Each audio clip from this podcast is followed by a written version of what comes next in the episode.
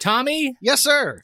you know what they usually say uh, when you're having a panic attack, you're having an anxiety attack, right? You know what they say about your breathing? Probably slow it down.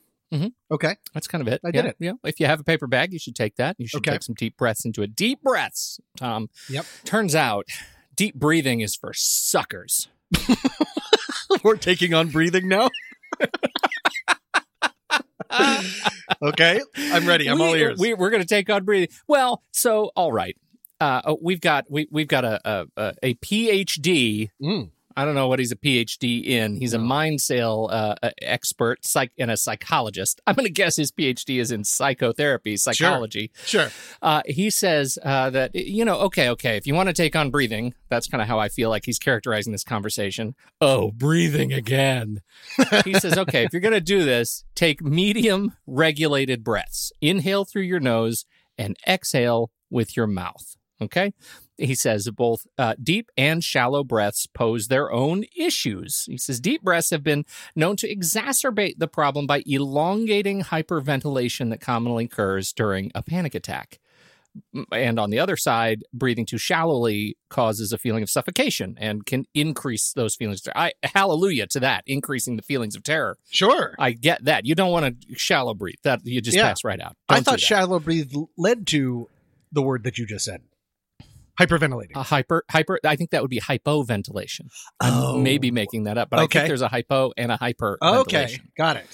So you want to be in the Goldilocks zone. Sure. right? You want to be right in the middle. Uh-huh. Not too hard, not too soft, not too shallow, not too deep. The Goldilocks zone. Wow. But then he says, breathing's for chumps. What you really want to do, is he a fish? so those are my words. oh, What you really want to do is take off. And this is, I just want you to uh, do me a favor. Let's Oh. just back up a minute. Oh. Close your eyes. Are you closing your eyes? Done. Okay. I want you to do some creative visualization with me. Okay. You're taking off your shoes and you're walking outside, oh yeah. right outside your apartment in Los Angeles. Right, right outside. and you're gonna you're gonna try to to distance yourself from the traffic and the noise. Oh. And you're gonna take off your shoes and your socks. Again? Did you do that already? I already did that, but I I, I can put them back on and, and then Put them back on and Yep. then take them off again. So now they're off. Got it. Really off. off. Yeah. And I want you to put your feet, find some dirt. It might be a small yard. It might be a construction area across from you. Yep. And I want you to put your feet in in the dirt Okay. and go ahead and, and make fist with your toes oh, McLean style. in the dirt. Right. Well, I, I added that. Oh, okay. What do you think about that? How do you feel? Am I standing out there with my eyes closed, or are my eyes closed just in? no, no, 'Cause that's actually scary. no. Oh, okay. I didn't know if that was part of it. totally failed creative visualization number one. You're the one that had me This is- wandering into a construction zone with my eyes No. closed. I'm on top of things, Pete.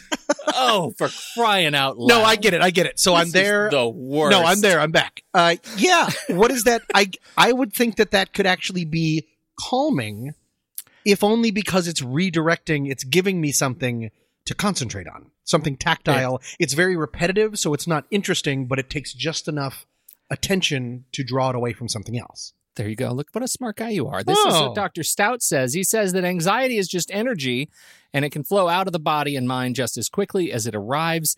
And so he recommends this practice. This is not a metaphor. Uh, this means you need to go find some dirt and ground yourself. This is grounding. You are sending the anxiety, the energy back into the earth and giving yourself a reprieve.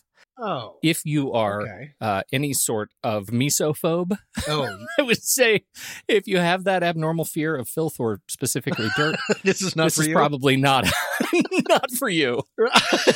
I've always liked. I like the idea of the the anxiety going into the ground, but I would still like to be able to control it and unleash it on someone else. I've always that's what I, my sad superpower is is that I could take my anxiety and X Men it onto someone else, and now they're relatively anxious, and I'm doing great. what a terrible, what a terrible Avenger I would be.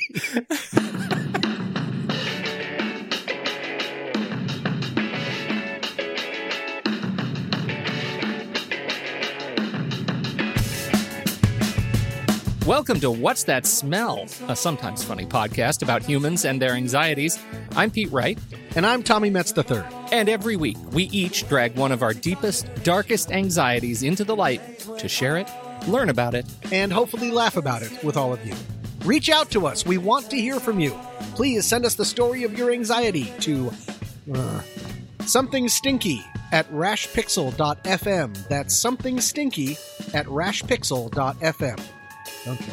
All right. And with that, Pete, with your blessing, I will go first. and you have it.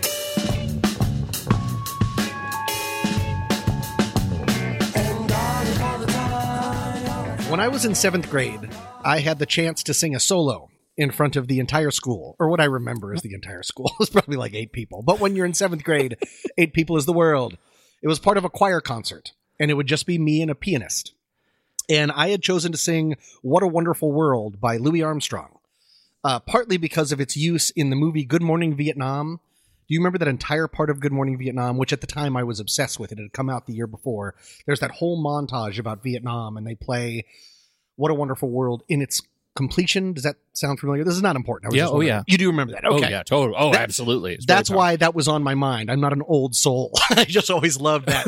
uh, and then it finishes and he goes, The Great Satchmo. And I was like, What's Satchmo? Anyways, back to me. Anyways, I had loved the song.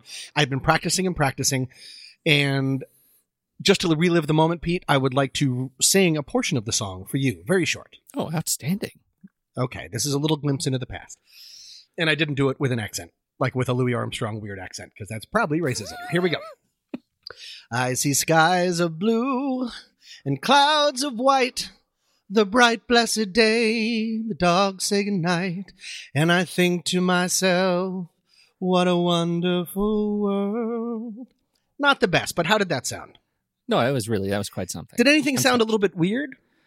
It did. uh, I have to tell you, I'm not entirely sure that those are the words, but maybe I've been hearing it wrong all these years. What do you think I said? I kind of think you said that the dogs say goodnight at some point, and I'm not sure that's it, Tommy. Pete, that's exactly what I said. And that's what I said up on that stage in the seventh grade. The bright, blessed day, and the dogs, And the dogs say, say good night. goodnight. Of course, the original lyric is the dark, sacred night. But I, Yeah. this was before, I think this was before the internet. No, this was absolutely before the internet. And so I couldn't just look up lyrics.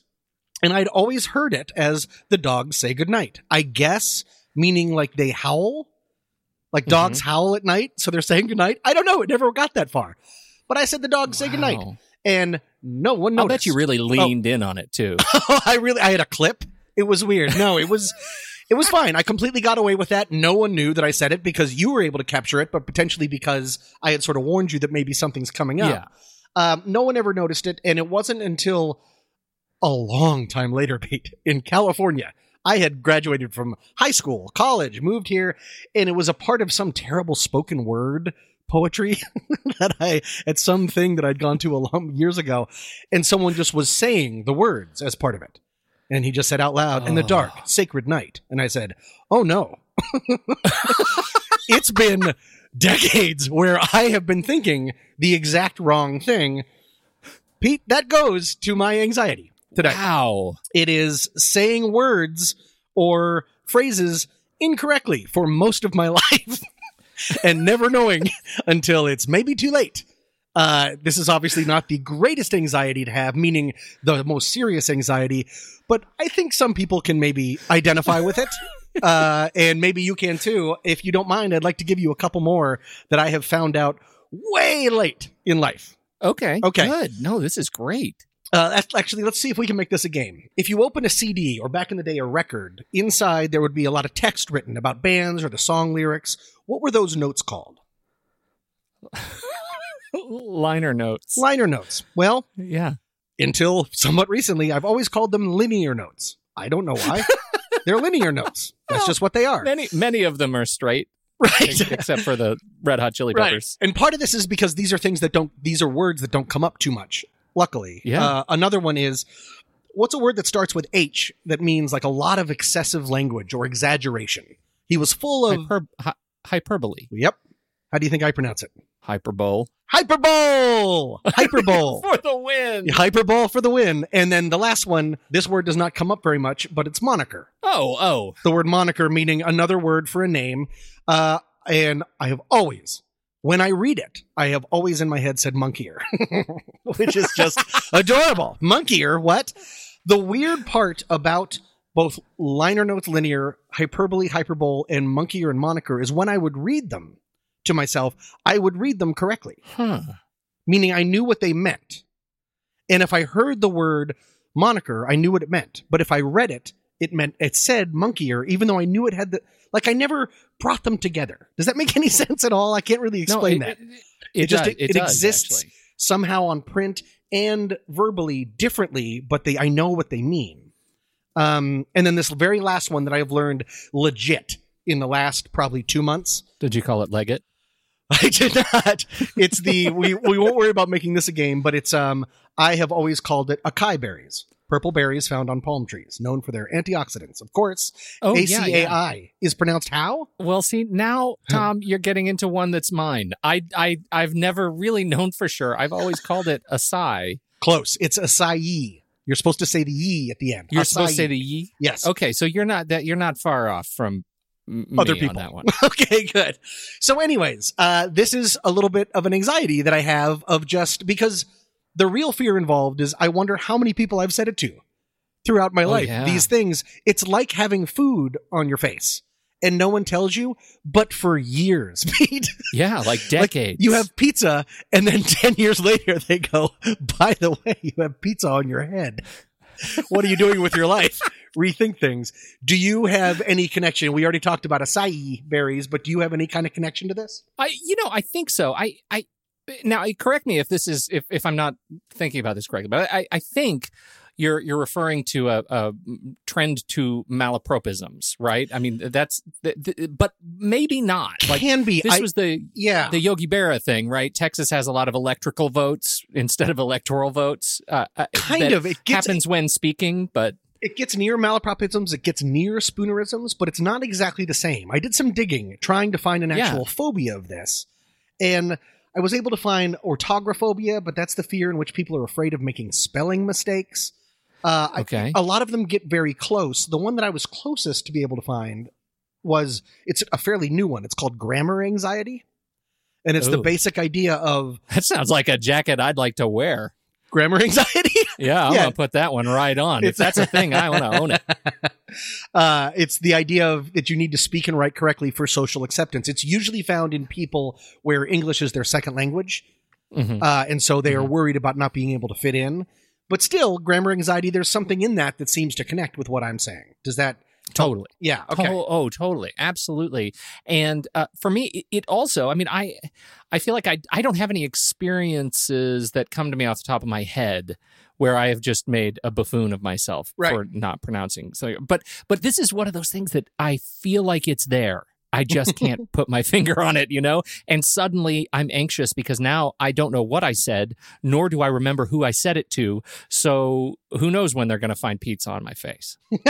I wonder if part of this gets into slight, in a very different way, but slightly your imposter anxiety from before. Yeah. There's something about Yeah. being found out. Of, I would like to think Oh, that I am a oh, smart person, well educated, and people pay me to speak in front of them. I have an undergraduate degree in writing and performance. like I Right. should be able to get through this, Yeah. and yet And then you're I- giving a speech and you say, just and as Louis Armstrong Yeah. said, the dogs say goodnight. And they're like, nope. Did he say that? We really need to look at Yeah. that. Better. Yeah, I think you could maybe be able to get away with it in a speech. in a speech because they'll be like, Uh, "Oh, interesting. I get it." Yeah, if you Right. TED talk it, they'll just assume that it's smart. oh yeah, they'll and somebody will go and, and look for it and put it on Lyric Genius, and suddenly you are Right. you are a great. I'm the genius. You're the cultural ideologue. Well done. But yeah, being involved in corporate training at times, you know, I'll be speaking uh, in front of 300 people at a time. That's not a lot, but it's a lot for some people.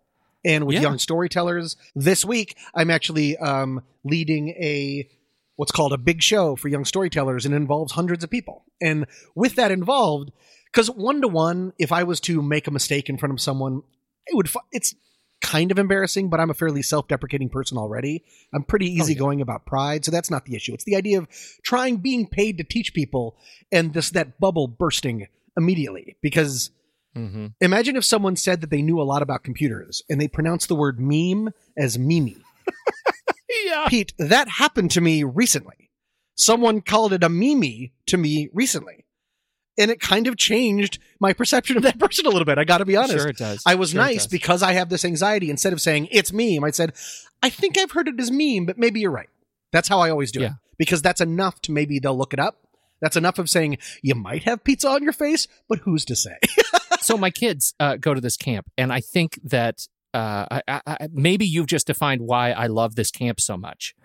The the saying at this camp, it's called Camp Trackers, and they're just amazing. And they have this like Bill of Rights thing. And one of the elements of this Bill of Rights is uh, you sh- you should always be learning, right? You should always be learning something new, and we're going to learn without judgment. If you're doing something wrong, then y- you need to be in a position to accept guidance. And Mhm. if you see somebody doing something wrong, you need to be in a position to offer guidance in a non judgmental way. And so they have these t shirts. I have a t shirt and it has like a dragon on the top of it. And the saying is, You're doing it wrong. Do it better. right? okay. Now, now I understand how that sounds. If uh, culturally we are brash. attuned to receiving, yeah, Right. to, that that sounds very harsh, and, Yeah. and we're used to hearing something like "you're doing it wrong," as as something that is is hard and full of judgment and. And I think that what these kids, thousands of kids every summer and throughout the year during their apprentice programs, are taught is that uh, it's okay if you deliver it right. It's okay to say, "Hey, that's uh, what you're doing there isn't right. Let me show you how to do it better." you're doing it wrong, but I can help you improve. Hmm. And that I find very touching. Yeah. And it's it's funny, and it leads us to talk about it, uh, you know, by saying you're doing it wrong, do it better. But the result is everybody's learning and everybody's teaching. Now, I run into this all the time when I'm teaching too. I teach at a university and Right. uh, with with mostly adult students, and that's it's really scary teaching now because the students have at their fingertips the combined collection of all world knowledge, and I have what's in my head and what I was able to put in my keynote presentation earlier in the day, right? Yeah. like and so i'm i it has taken me the better part of a decade to figure out how to say out loud man i'm glad you caught that. Let's explore what i had wrong on my powerpoint slide. Let's Sure. explore that some more. Because what i have is clearly dated. It's not a reflection on me it's a reflection on the fact that these people are uh, uh, you know they have access to much more than i do we have to change the way we the the way i i teach as a result of that and so i know this is a total sidetrack It's not though, because I like the idea of taking away from the anxiety and realizing, I mean, especially with teaching, it should be a collaborative process. There's nothing Yes. wrong Yeah. with that. You don't have to be a king. You're having a conversation, not leading from a pulpit. So I love that idea. Yeah. Well, and it gets all the way back to what you you kicked off this little mm, seizure, intellectual seizure I had here with uh with you know I've heard it meme, but in fact, Tommy, you know it's meme. You know it's meme, I do. and and yeah, well, I, yes, it's meme. Let me just go ahead and tell you, it's meme. oh, good. So you can uh, like I I feel like you can take ownership of that, and you can say, "Hey, it's meme." By the way, it's not memey. Just so you know, like it's not it, it's not a thing that's a question that you have it on authority from experience that it's not memey, sure. and it's okay to say that you're doing it wrong. Do it better. That's why I bring that up. that still sounds confrontational to me. I got to be honest. Something just to keep in the back of your mind, Tommy. Okay, Yeah. it'll grow on you. Yeah, I- I'm at some sure point when. I officially become an adult, that sounds like how a normal conversation should go. Instead, I just sort of run away and yell the word meme over my shoulder, and then I jump into an Uber.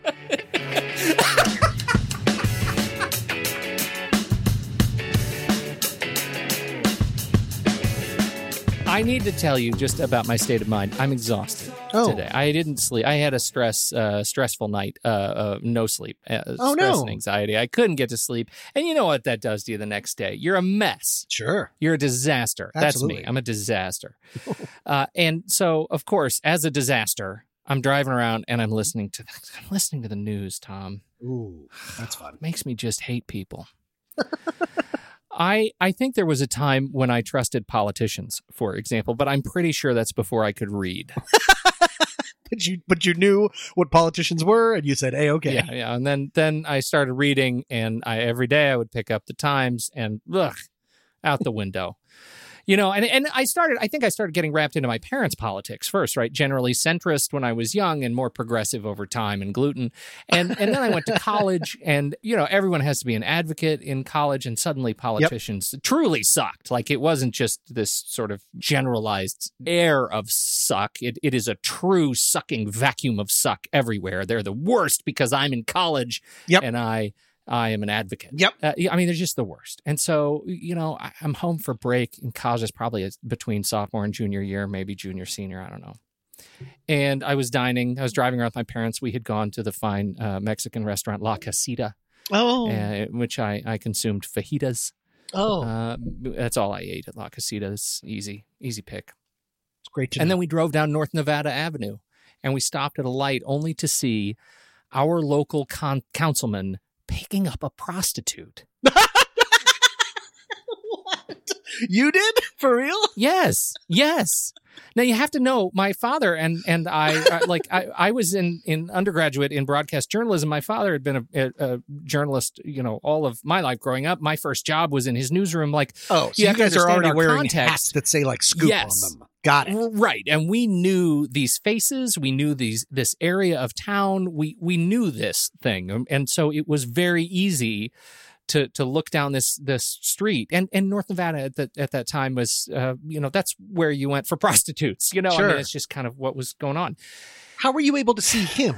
Was he not? Well, I'm sorry. right was it a he? Street. You, but yeah, was he was not right in a car? Was he standing in front of one of his by posters? a car? By a okay. car. No, it was by a car. So now we're screwed. Mm. I have this belief uh, deep in my heart that our public servants are out there doing good work on Mm. our behalf Mhm. every day which is tested every hour by the ones that are tragic non-examples of moral judgment right? It is it is bananas to me that i open the newspaper or uh, click around a few links on the web and find nonsense just nonsense uh, that uh, it's causing me to get just worked up every day. There is nobody out there who has our best interests at Mm. heart, right? I, I, they have their best interest at heart, and hopefully those two things at some point align, like dueling sine waves. so last week, I talked about how needles make me pass out, and that's that's legit. Like that is a legit Yep. phobia. I, I don't yet pass out from politicians, and apart from getting my ire up, I can generally maintain composure. Okay. But I did a little research. About. Is this about that same senator or whatever it was? That same congressperson? No, Oh. no, no, that's long past. It's called Tom politicophobia. Politicophobia. Sure. It is the exaggerated or irrational fear or dislike of politicians. So not politics, but politicians. No, politicians, the people. And all of the symptoms of panic ensue: rapid heart rate, feelings of dread, feelings of terror. Uh, it is the it is exacerbated by the era of mistrust. We didn't trust our leaders thirty years ago, uh, but suddenly I'm taken to Jack Nicholson in Batman. Right? Wait till they get a load of me. People now do we seem have trying to up their game. Yes. Right? Now it's fire and fury. Now it's the missiles are coming. And this sort of language takes that political mistrust and turns it up to 11. So now there's a, there's a sense that not one single one of them clearly and obviously has our best interests at heart. So much so that it's actually being studied by smart people. Oh, smart people. And they're Canadians. Ah, smart And you know Canadians. The And you dog know what? say goodnight. University. Sorry, that's the new way to say. Oh no! Is just just to yell. The dog say goodnight. I'm washing my hands of it. The dog say You goodnight. got it. I'll put it. I'll put it on the soundboard. Okay, good. University of Toronto psychologists say that, quote, Trump induced fear of nuclear war is a Mm. normal reaction. A normal reaction. Yeah, that is becoming a standard. Threats to life and safety, fear of being in constant danger, these things are exacerbated when you have no sense that your elected officials have their eyes on the road to protect you. And it gets even better than that. Shmuel Lissek is the founding director of a laboratory at the University of Minnesota. And I have to take a break and say that he works for the best laboratory that I have ever heard in acronym. Oh, It's all capitals. Okay. It's all capital letters. He is the founding director of the Angst Laboratory at University of Minnesota. that's awesome. That's perfect. Wait, what does it, It stand is. for? I mean, because that angst is perfect, but they must have gone through a bunch of runaround in order to make it work. I don't know, uh, Tommy. I think this really rolls off the tongue. Anxiety neuroscience grounded in cross species translation. So they left out the C I'll, I'll, I'll allow it. I will allow it. I like it. because it's too good. Yeah.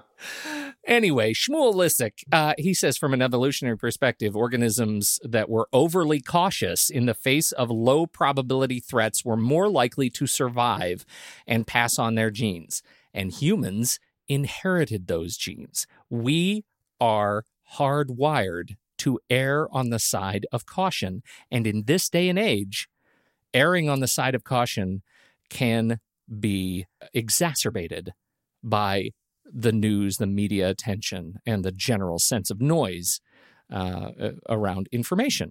He says, so when there's a very small probability threat that is of very high intensity, we tend to worry more instead of not worry at all, he says.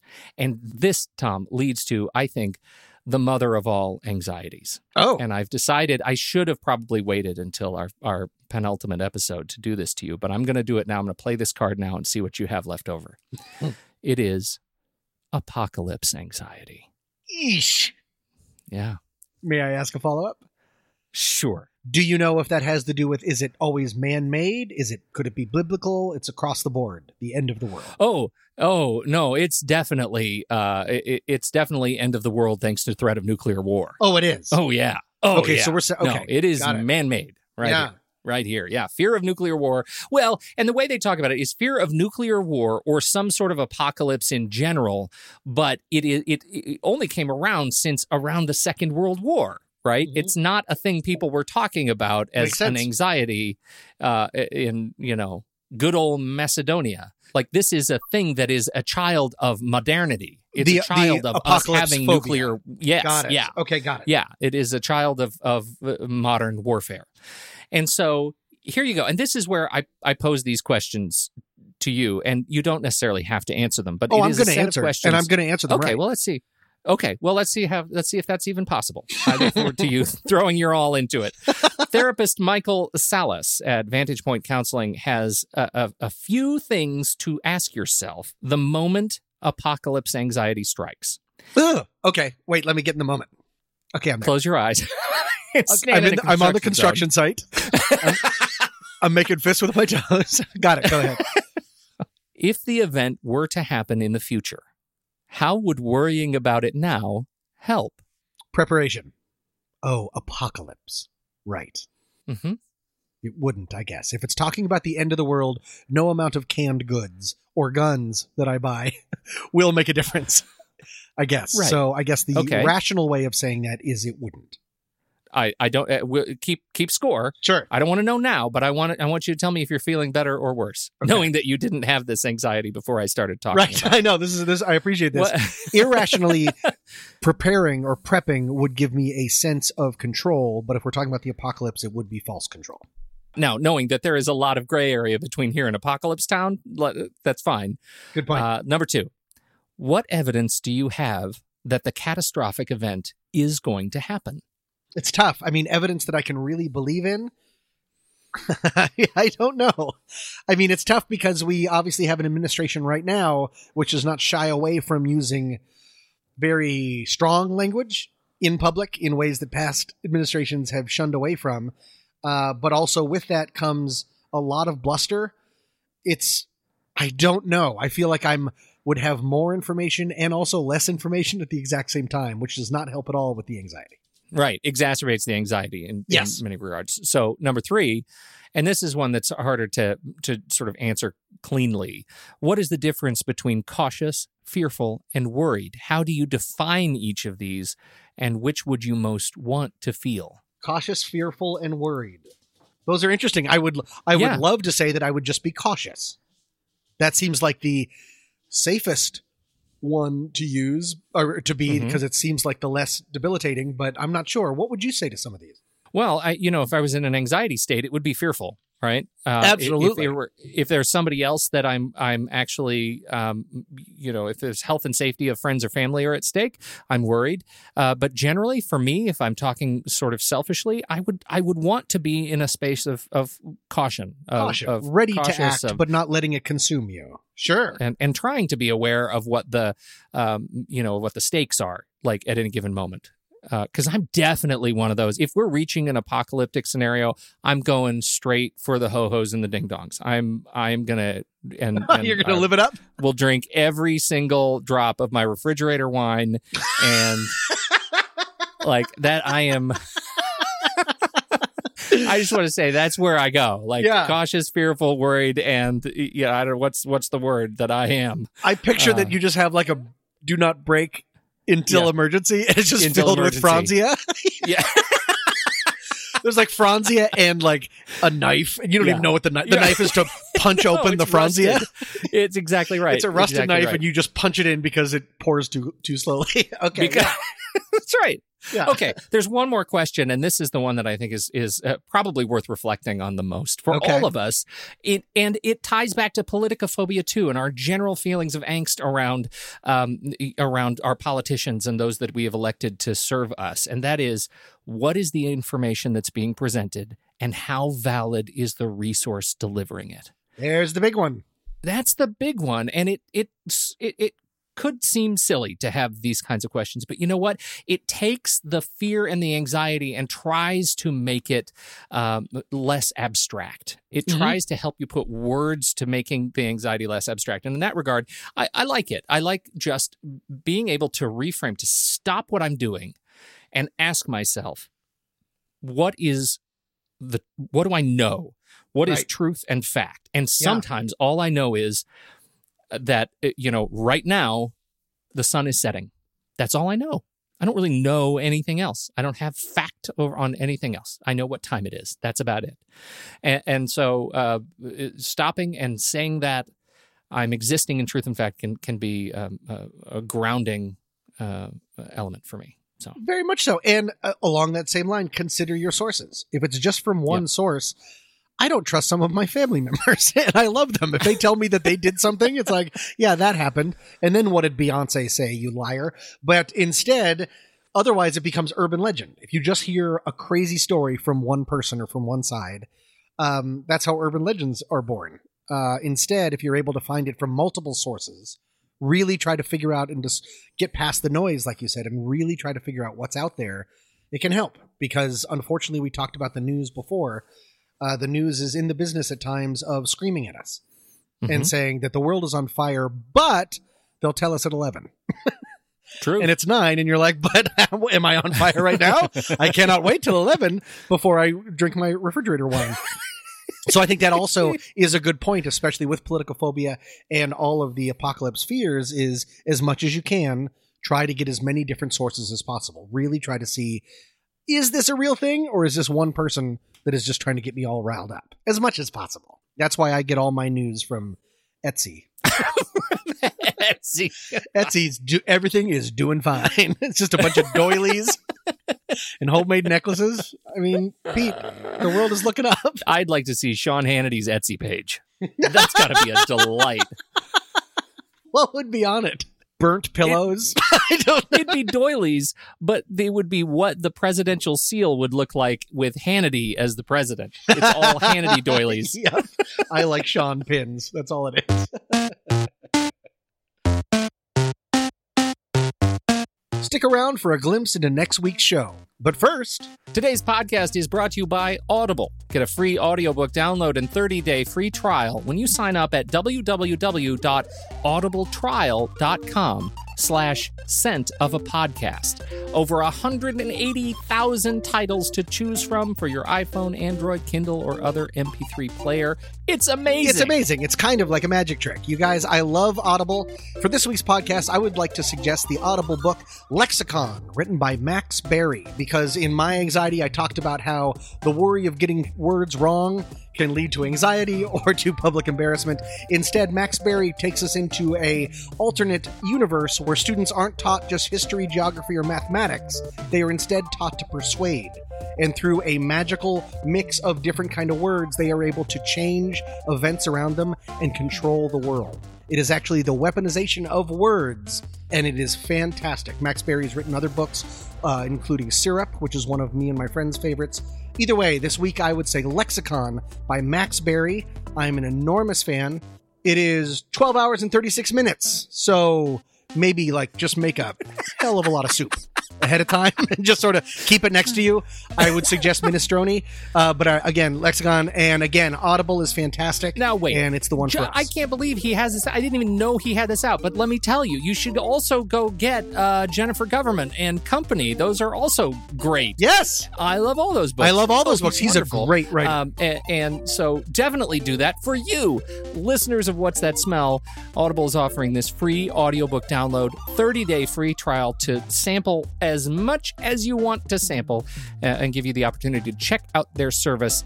If you decide not to stick it out, you cancel within 30 days, you keep the book. You can keep this Max Barry genius lexicon and never have to hear from Audible again. Really, you don't. You can just break up with them. All you have to do is visit www.audibletrial.com slash scent of a podcast to get started today. And guys, real quick, we've been getting some amazing feedback from the episodes, and we appreciate you so much. And we really just want to say the best way that you can help the podcast, if you've enjoying what you're hearing, is give us a five star review on iTunes or Apple Podcasts, and then please give us a comment. Let us know what you like about the show, and then share it with at least one other person that you like. You can put it on Facebook if you want; that'd be amazing. If not, one or two people, one person each, you share it with them and say, "Give this a try." It's the best way to help the show, so we can continue to deliver uh, the stuff that you're hopefully enjoying. So, thank you so much. Coming up next week. You're a Ding Dong fan. Ding Dong's a chocolate cake with a, a creamy filling. What? And probably probably it would involve pork rinds and uh, Schlitz beer. Those are the three Pork- things. Okay, this is already a disaster. I'm putting you on probation. I'm starting again. Here we go. hey, Pete. Episode 10. Let's do this. hey, everybody. Welcome to Call for Help by Pete and Tommy. Uh, this took place about four years ago. I was out wogging in my apartment. That's a uh, that that's the combination of walking and jogging. Uh, and oh, Tom. Don't No, ever it's- use that word again. it's an Olympic thing. It's cool. Thank you all for joining us today. Our tune is Folk Rock Clubbers Club by Fable and the World Flat. Totally check these guys out. They're amazing. Until then, I'm Pete Wright. And I'm Tommy Metz the third. Thank you so much for downloading. We'll be back next week on What's That Smell?